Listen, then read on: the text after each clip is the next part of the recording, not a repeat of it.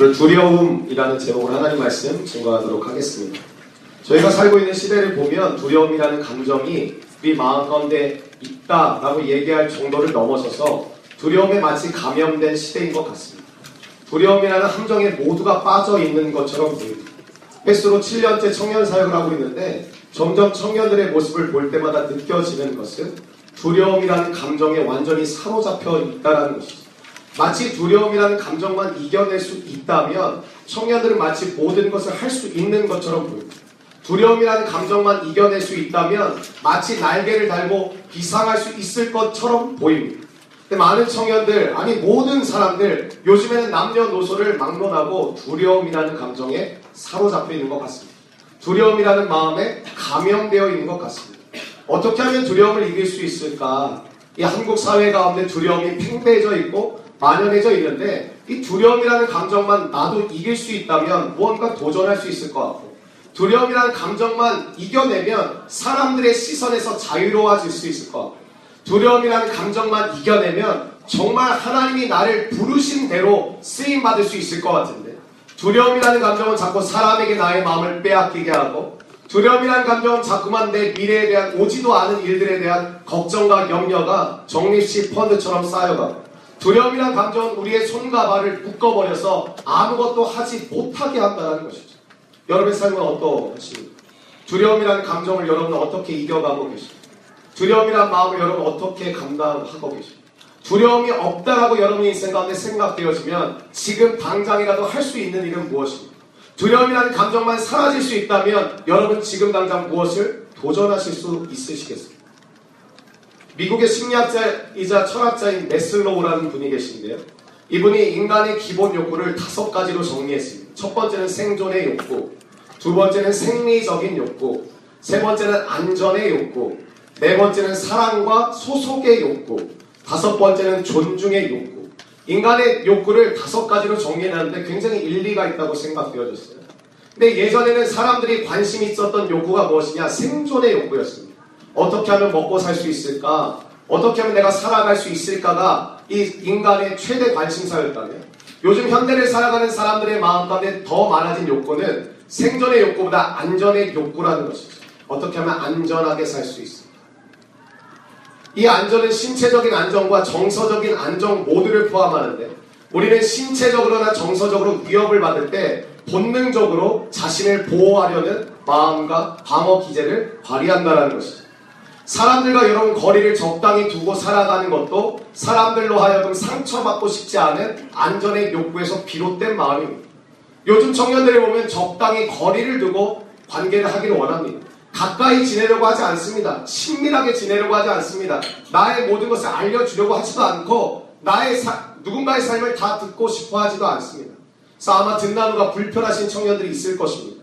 나와 잘 관계가 없는 사람들에게 굳이 내가 나의 삶이 어떻고 저쩌고 내, 내가 어떠한 꿈을 가지고 있고 나는 어떠한 삶을 살고 싶다는 이야기를 과연 내가 나눠야 될 이유가 무엇일까? 난 지금처럼 적당히 거리를 두고 그냥 교회 사람들로 그냥 내가 이 공동체에 소속된 사람으로 사는 것만도 괜찮은데 내가 굳이 친밀해지고 가까이 가고 사이좋게 지내야 될 이유가 없다라는 것이죠. 왜냐? 관계가 깊어지면 깊어질수록 상처받을 거에 대한 두려움이 친밀해지면 친밀해질수록 우리 마음 안에 불안한 마음들도 함께 찾아온다는 것입니다. 그 어느 때보다 여러분 생명에 대한 위협이 많아지지 않았습니까? 제가 지난 여름 휴가 때 태국의 힙합 팀하고 또 선교사님도 만나 뵐 수 있는 여름 휴가를 좀 보내고 오게 되었습니다. 근데 제가 돌아오는 날 우리 청년들이 몇 명이 저에게 카톡을 보내줬어요. 무슨 내용이냐면 전사님 살아 있으세요? 괜찮으세요? 이런 카톡을 보내줬어요. 난 살아있고 괜찮고 멀쩡한데 왜 나한테 이런 카톡을 보내나 했더니 제가 그 갔던 태국 지역에 폭탄 테러가 일어났어요. 폭탄 테러가 일어나서 수십 명이 죽고 수십 명이 부상을 당했다는 소식을 돌아오는 비행기 공항으로 가는 택시 안에서 듣게 됐습니다. 근데 그 지역이 어디였냐면 저와 아내가 한 시간 전에 테러가 일어나기 한 시간 전에 그 거리를 지나갔던 곳에서 테러가 일어났어요. 아깝다라고 생각하시는 분이 있으신 것 같은데 굉장히 안도의 한숨을 쉬시는 게 아니라 아깝다는 시간 주님이 저를 살리셨습니다. 생각지 않은 전쟁들이 있고 사고가 일어나고 있습니다. 그리고 예전엔 생각도 하지 못했던 보복성 테러도 우리나라 곳곳에서 일어나고 있다는 것이죠. 요즘 아파트의 인테리어나 평소보다 더 중요해진 것이 얼마나 안전하냐 이게 굉장히 중요합니다. 그래서 요즘 아파트 들어가는 것도 되게 힘듭니다. 예, 작년들 신방하러 들어가다 보면 아파트 입구에서 어디 간다고 이야기해놓고 거기서 이야기하면 됐는데 또 들어가서 또 이야기해야 되는 집들도 있고요. 굉장히 좋은 고급 아파트들은 꼭 이렇게 신분증까지 맡겨야만 들여보내주는 것도 경험하게 되었습니다. 우리 사회가 안전 시스템에 이렇게 굉장히 몰두하고 강화한다는 말은 그만큼 불안과 두려움이 이 사회를 지배해가고 있다는 것이죠. 사람들의 두- 두려움을 이용한 사업이 있는데 그게 뭔지 아세요? 보험이에요. 사람들의 두려움을 이용해서 성공한 사업 중에 하나가 보험입니다. 우리 단기 선교사들이 4개월 동안 가니까 여행자 보험을 들, 들거든요. 저희 공동체에 이 보험하는 친구가 있어서 그 친구한테 이제 보험을 들게 됐고 이제 설명을 듣는데 그 설명을 듣고 와서 우리 팀장하는 자매, 자매가 저에게 이렇게. 전사님 설명을 들었는데 좀 무섭더라고요. 그래요. 무슨 말인가 했더니 너희들이 그 가- 설명해주는 자매가 너희들이 선교 가서 그럴 일은 없겠지만 만약 너희가 죽는다면 5천만 원을 받을 수 있어요. 아, 정말 그런 일이 일어나서 되진 않겠지만 너희가 가서 만약 뭐 교통사고가 나면 이 정도의 혜택을 받을 수 있어. 그러니까 사람들은 끊임없이 그 설명을 들을 때마다 없었던 두려움까지도 우리에게 찾아온다. 나는 생각하지도 않았던 두려움을 설명해 주는. 그 두려움을 이용해서 성공한 사업이 보험입니다. 그래서 여러분들도 아마 한두 개씩 이상씩 보험을 들고 있는 형- 청년들도 분명히 있을 것입니다. 이만큼 우리 사회 가운데 두려움을 이용해서 사업이 성공할 정도로 두려움은 우리에게 굉장히 익숙하고 친숙한 감정이 되었다는 것이죠. 그럼 그 감정은 어디로부터 오는 것일까? 고민해, 보- 고민해 봐야 되지 않겠습니까? 우리는 늘 두려움과 싸우고 있습니다. 두려움은 우리의 삶을 불안정하게 만듭니다. 두려움이 있으면 인간의 기본적 삶조차도 파괴되어질 수 있습니다. 여러분 우울증과 조울증과 불면증에 시달리는 사람들은 자신의 기본적인 삶 자체가 무너져 가고 있음을 본인 스스로가 깨닫게 됩니다.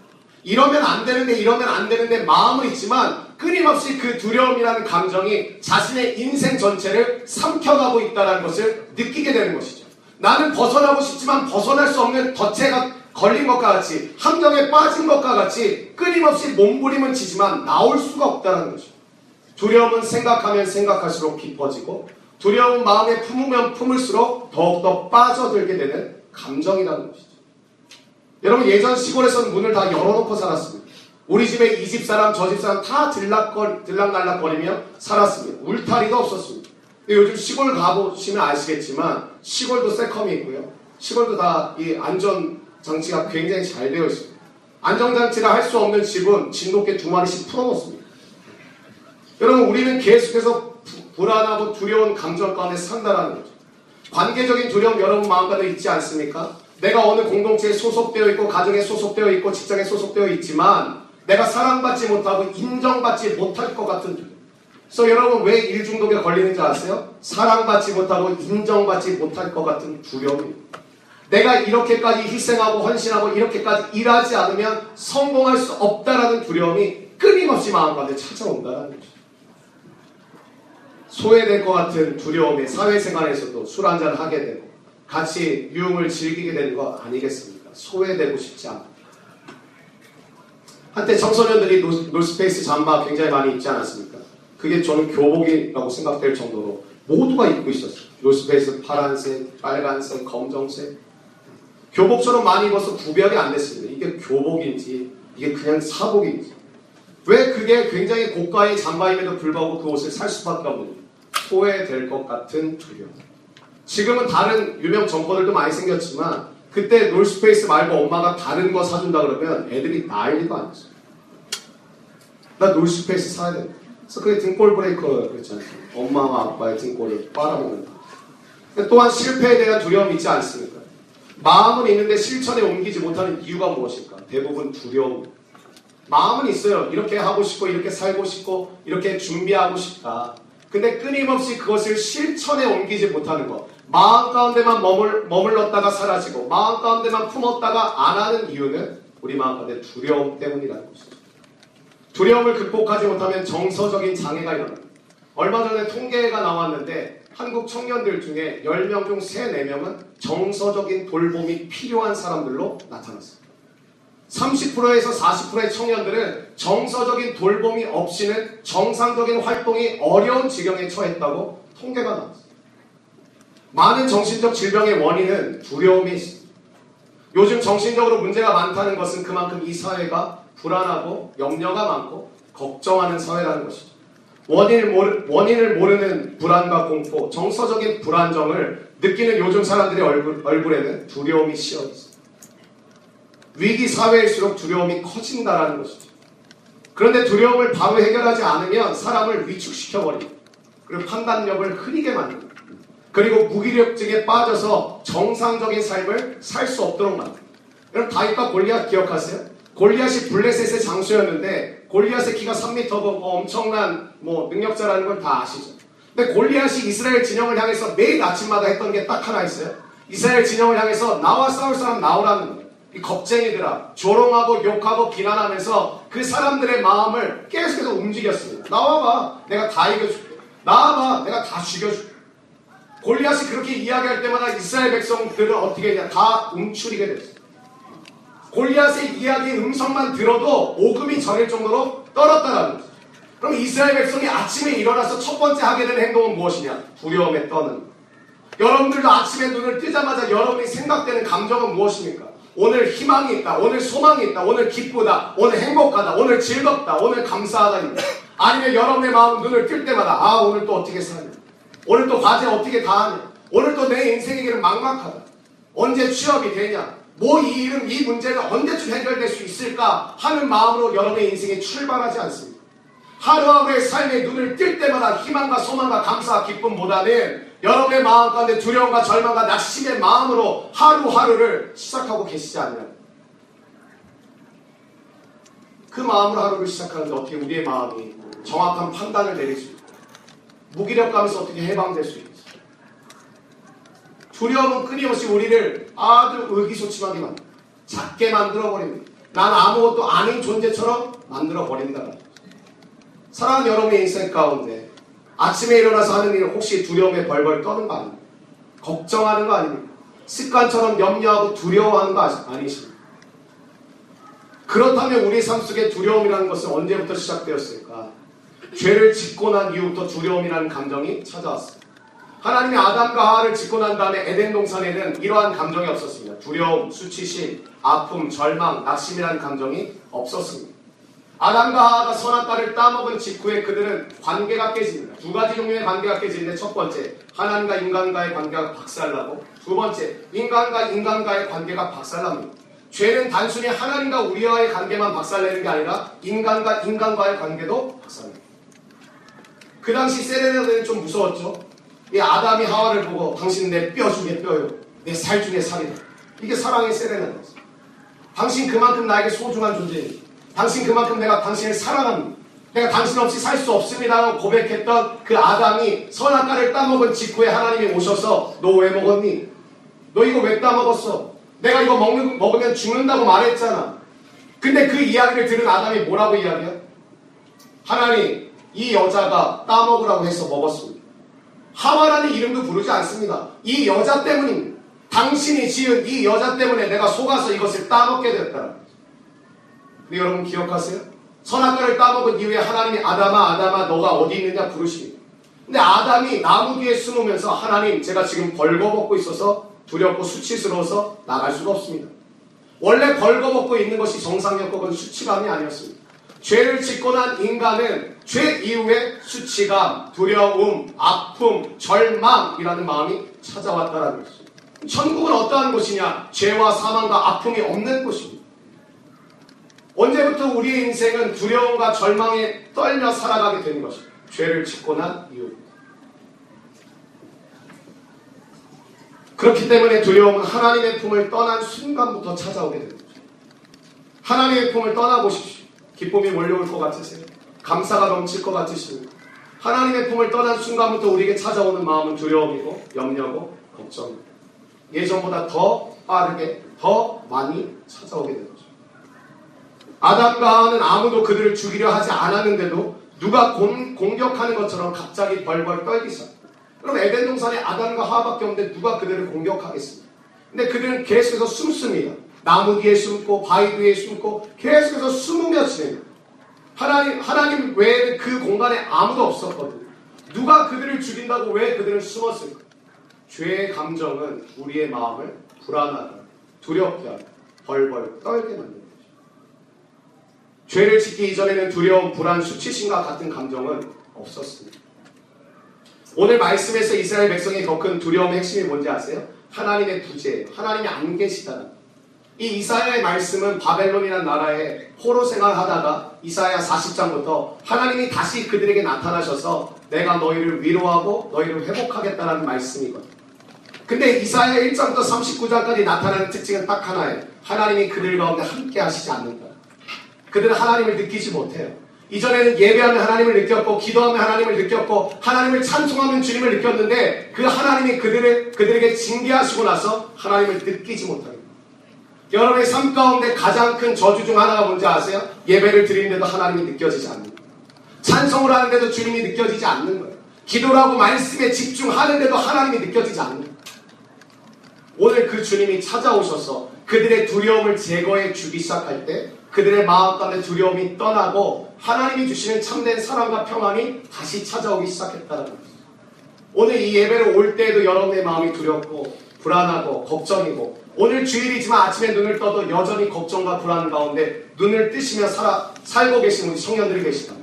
오늘 주님께서 여러분의 마음 가운데 위로와 평안과 참된 사랑으로 임하여 주시기를 간절히 축복합니다. 하나님께서 원하시는 것은 무엇이냐? 딱 하나. 난 너와 함께하기를 원한다. 하나님의 부재 의식은 극심한 두려움을 가져오기 시작했다는 것입니다. 여러분 어떠세요? 현재 당신의 삶을 한번 살펴보세요. 많은 행동과 노력들이 이 두려움을 제거하기 위해 몸부림치고 계시지 않습니까? 별로 나와 내가 이렇게까지 만남을 가질 이유가 없는데 사람들과 만남의 시간에 자신의 모든 시간을 쏟고 계신 분 혹시 안 계세요? 관계에서 끊어질 것 같은 두려움. 그 그룹과 모임에서 소외될 것 같은 두려움. 나도 모르게 두려움을 이기기 위해 무엇인가를 끊임없이 노력하고 있지 않습니까? 사람들에게 따돌림 받지 않기 위한 어떤 행동을 끊임없이 하고 계시진 않나요? 인간 관계에도 두려움이 벽을 만들고 있어요. 그러나 그러면 그럴수록 고립된 생활, 외로운 생활을 할 수밖에 없다는 거죠. 분명한 것은 눈에 보이는 어떤 것도 두려움을 제거해 줄 수 없다는 것입니다. 세상에는 안전한 곳이 하나도 없고 세상의 어떤 것으로도 두려움을 해결할 수 없습니다. 보험을 두 개, 세 개, 네 개 든다고 해서 우리의 두려움은 사라지지 않습니다. 근본적인 우리 마음 안에 찾아온 두려움은 오직 주님만 해결하실 수 있습니다. 아파트가 아무리 고성능 안전 시스템을 가진다 해도 우리의 근원적인 두려움은 해결되어지지 않습니다. 우리 삶에서 그런 가장 안전한 곳은 어디냐? 오직 한 곳밖에 없다는 것입니다. 그것은 바로 하나님 안입니다. 주님 안. 하나님 안에 있어야 안전을 보장받을 수 있다는 것이죠. 오늘 읽은 본문 말씀 10절 한번 보시겠어요? 10절 말씀에 이렇게 이야기합니다. 두려워하지 말라. 내가 너와 함께하며. 이 두려워하지 말라라는 성경의 말씀은 가장 성경에 많이 등장하는 말씀입니다. 성경은 의외로 기도하라, 찬송하라, 전도해라, 영적 전쟁을 해라 이런 말씀이 참 많이 나올 것 같은데 가장 많이 나오는 말씀은 두려워하지 말라라는 것입니다. 두려워하지 말라는 이 말씀은 창세기부터 요한계시록까지 365번 나오는데 이 두려워하지 말라라는 말씀 뒤에는 꼭 함께 붙어 있는 문구가 있습니다. 하나님은 그냥 우리에게 두려워하지 마, 두려워하지 마, 두려워하지 마 이렇게 말씀하시는 분이 아니라 두려워하지 말라 이유가 있다는 거예요. 너가 두려워하지 않아도 될 이유는 무엇이냐? 내가 너와 함께합니다. 성경 모든 곳에서 볼 수 있는 하나님의 말씀은 두려워하지 말라로 끝나는 것이 아니라 두려워하지 말라. 이유가 있어. 내가 너와 함께하기 사랑하는 여러분의 마음 가운데 두려움이라는 감정은 오직 주님 안에 거할 때 사라질 수 있다고 그랬죠. 그럼 주님이 우리 가운데 하시는 일은 무엇이냐? 두려움을 제거하기 위해서 상황과 환경을 바꾸시는 분이 아니라는 것입니다. 그 주님은 여러분을 주님 안으로 초청하셔서 또한 주님이 우리 안에 거하셔서 너의 삶 가운데 내가 너와 함께하고 있음을 깨닫고 알고 지내라는 것입니다. 내가 너와 함께하겠다. 이 말씀이 진짜 여러분의 힘이 되십니다. 내가 너와 함께. 여러분의 동역자가 여러분이 힘든데 다른 이야기하지 않고 하나님이 너와 함께 하셔 힘을 내. 근데 그 말이 정말 여러분에게 힘이 되십니다. 정말 큰 격려가 되십니다. 하나님이 우리 삶에 실제적으로 느껴지지 않는 이유는 무엇이죠? 우리는 그 하나님의 존재를 실제의 삶에 잊어버리고 산다. 하나님이 우리와 함께 하시지 않는 부재의식 속에 산다는 거죠. 오늘 그 10절에 또 뭐라고 이야기하죠? 놀라지 말라 나는 내 하나님이 됨이라 내가 너를 굳세게 하리라 참으로 너를 도와주리라 참으로 의로운 나의 의로운 오른손으로 너를 붙들리라 말씀입니다. 두려움에 대한 하나님의 최고의 해결책은 딱 하나입니다. 함께 하심. 한번 따라해 보시겠어요? 함께 하심. 함께 하심 두려워 벌벌 떨고 아침마다 눈을 뜰 때마다 기쁨과 감, 감사와 은혜의 마음보다 두렵고 떨리고 걱정이 넘치는 우리의 삶 가운데 하나님이 우리에게 주시는 해결책은 하나. 함께 하심. 내가 너와 함께 합니다. 하나님을 떠난 인간에게 찾아온 두려움은 하나님만 해결하실 수 있습니다. 하나님이 함께 하시는 순간부터 두려움은 사라져 버립니다. 하나님이 우리에게 주신 최고의 약속은 무엇이냐? 복을 주겠다? 축복하겠다? 길을 열어주겠다? 아닙니다. 내가 너와 함께하다. 내가 너와 함께하다. 여러분 예수 그리스도의 다른 이름이 뭔지 아세요? 마태복음 1장에 보면 임마누엘이라고 해요. 임마누엘. 그것이 예수님의 다른 이름입니다. 하나님이 우리와 함께 하신다는 뜻 그것이 임마누엘. 하나님께서 예수님을 이 땅에 보내시면서 우리에게 주신 메시지가 뭐예요? 예수님의 이름의 뜻이 뭐라고요? 우리와 함께 하시고 다른 수많은 이야기들을 하실 수 있지만 하나님께서 독생자 예수 그리스도를 이 땅에 구원자로 위로자로 격려자로 보내시면서 그분은 예수님의 이름의 뜻을 정하셨어요. 우리와 함께 하시고 마태복음 28장 18절부터 20절에 보면 예수님이 부활 승천하시면서 마지막으로 하셨던 세 가지 당부의 말씀 복음을 전파하라 세례를 베풀어라 모든 것을 가르쳐 지키게 하라 근데 너희들 그거 할 수 있는 이유가 뭔지 알아? 내가 너희와 항상 함께합니다. 예수 그리스도를 이 땅에 보내시면서 우리에게 주신 메시지 기억하십시오. 내가 너와 함께한다. 항상. 그래서 이사야 43장 2절에 보면 이렇게 나와요. 내가 물 가운데로 지날 때에 내가 너와 함께할 것이다. 강을 건널 때에 물이 너를 침몰하지 못할 것이며 내가 불 가운데 지날 때에 타지도 아니할 것이요 불꽃이 너를 사르지도 못한다라고 이야기. 여러분 물 가운데로 지나가는 사건은 홍해 사건이겠죠.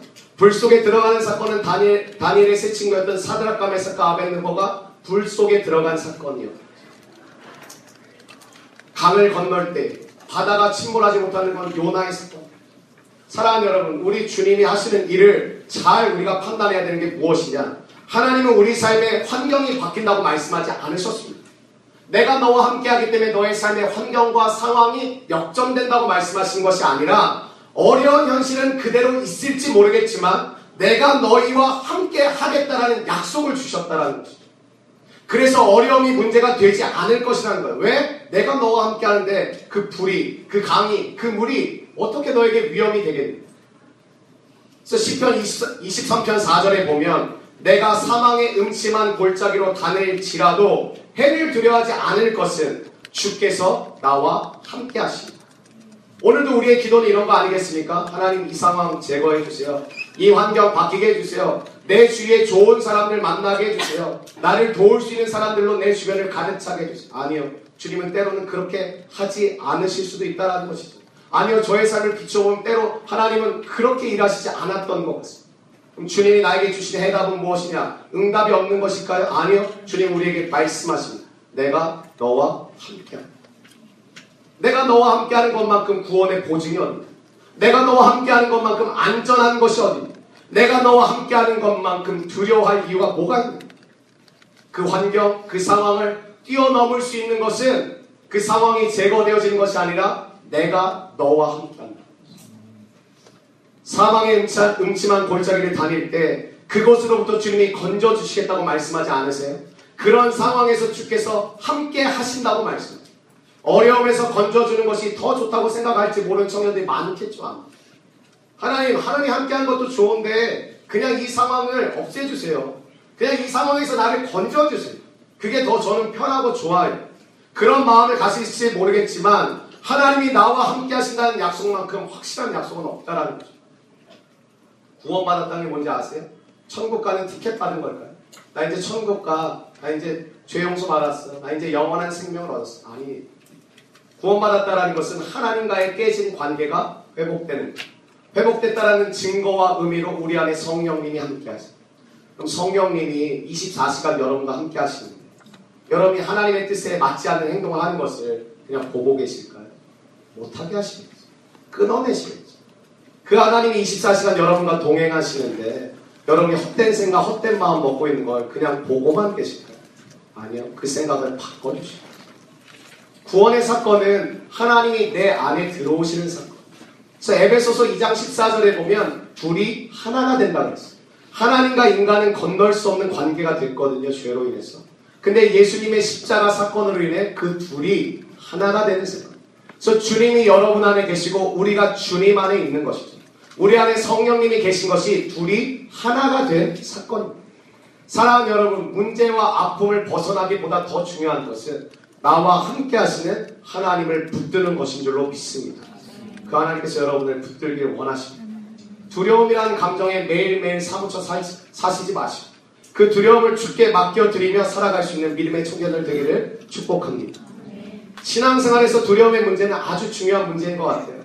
왜냐? 그리스도인들이 두려움을 극복하지 않으면 말씀에 순종할 수가 없습니다.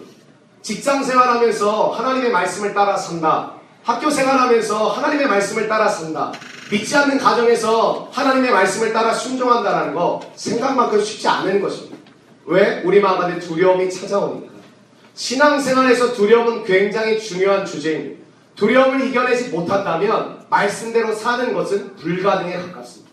계속해서 우리가 맞닥뜨리게 되는 벽은 무엇이냐? 두려움이라는 벽이라는 거죠. 두려움, 두려움, 두려움. 과연 내가 이거 했을 때 내가 이겨낼 수 있을까라는 두려움. 과연 내가 부딪혔을 때 저들이 변할 거라는 두려움.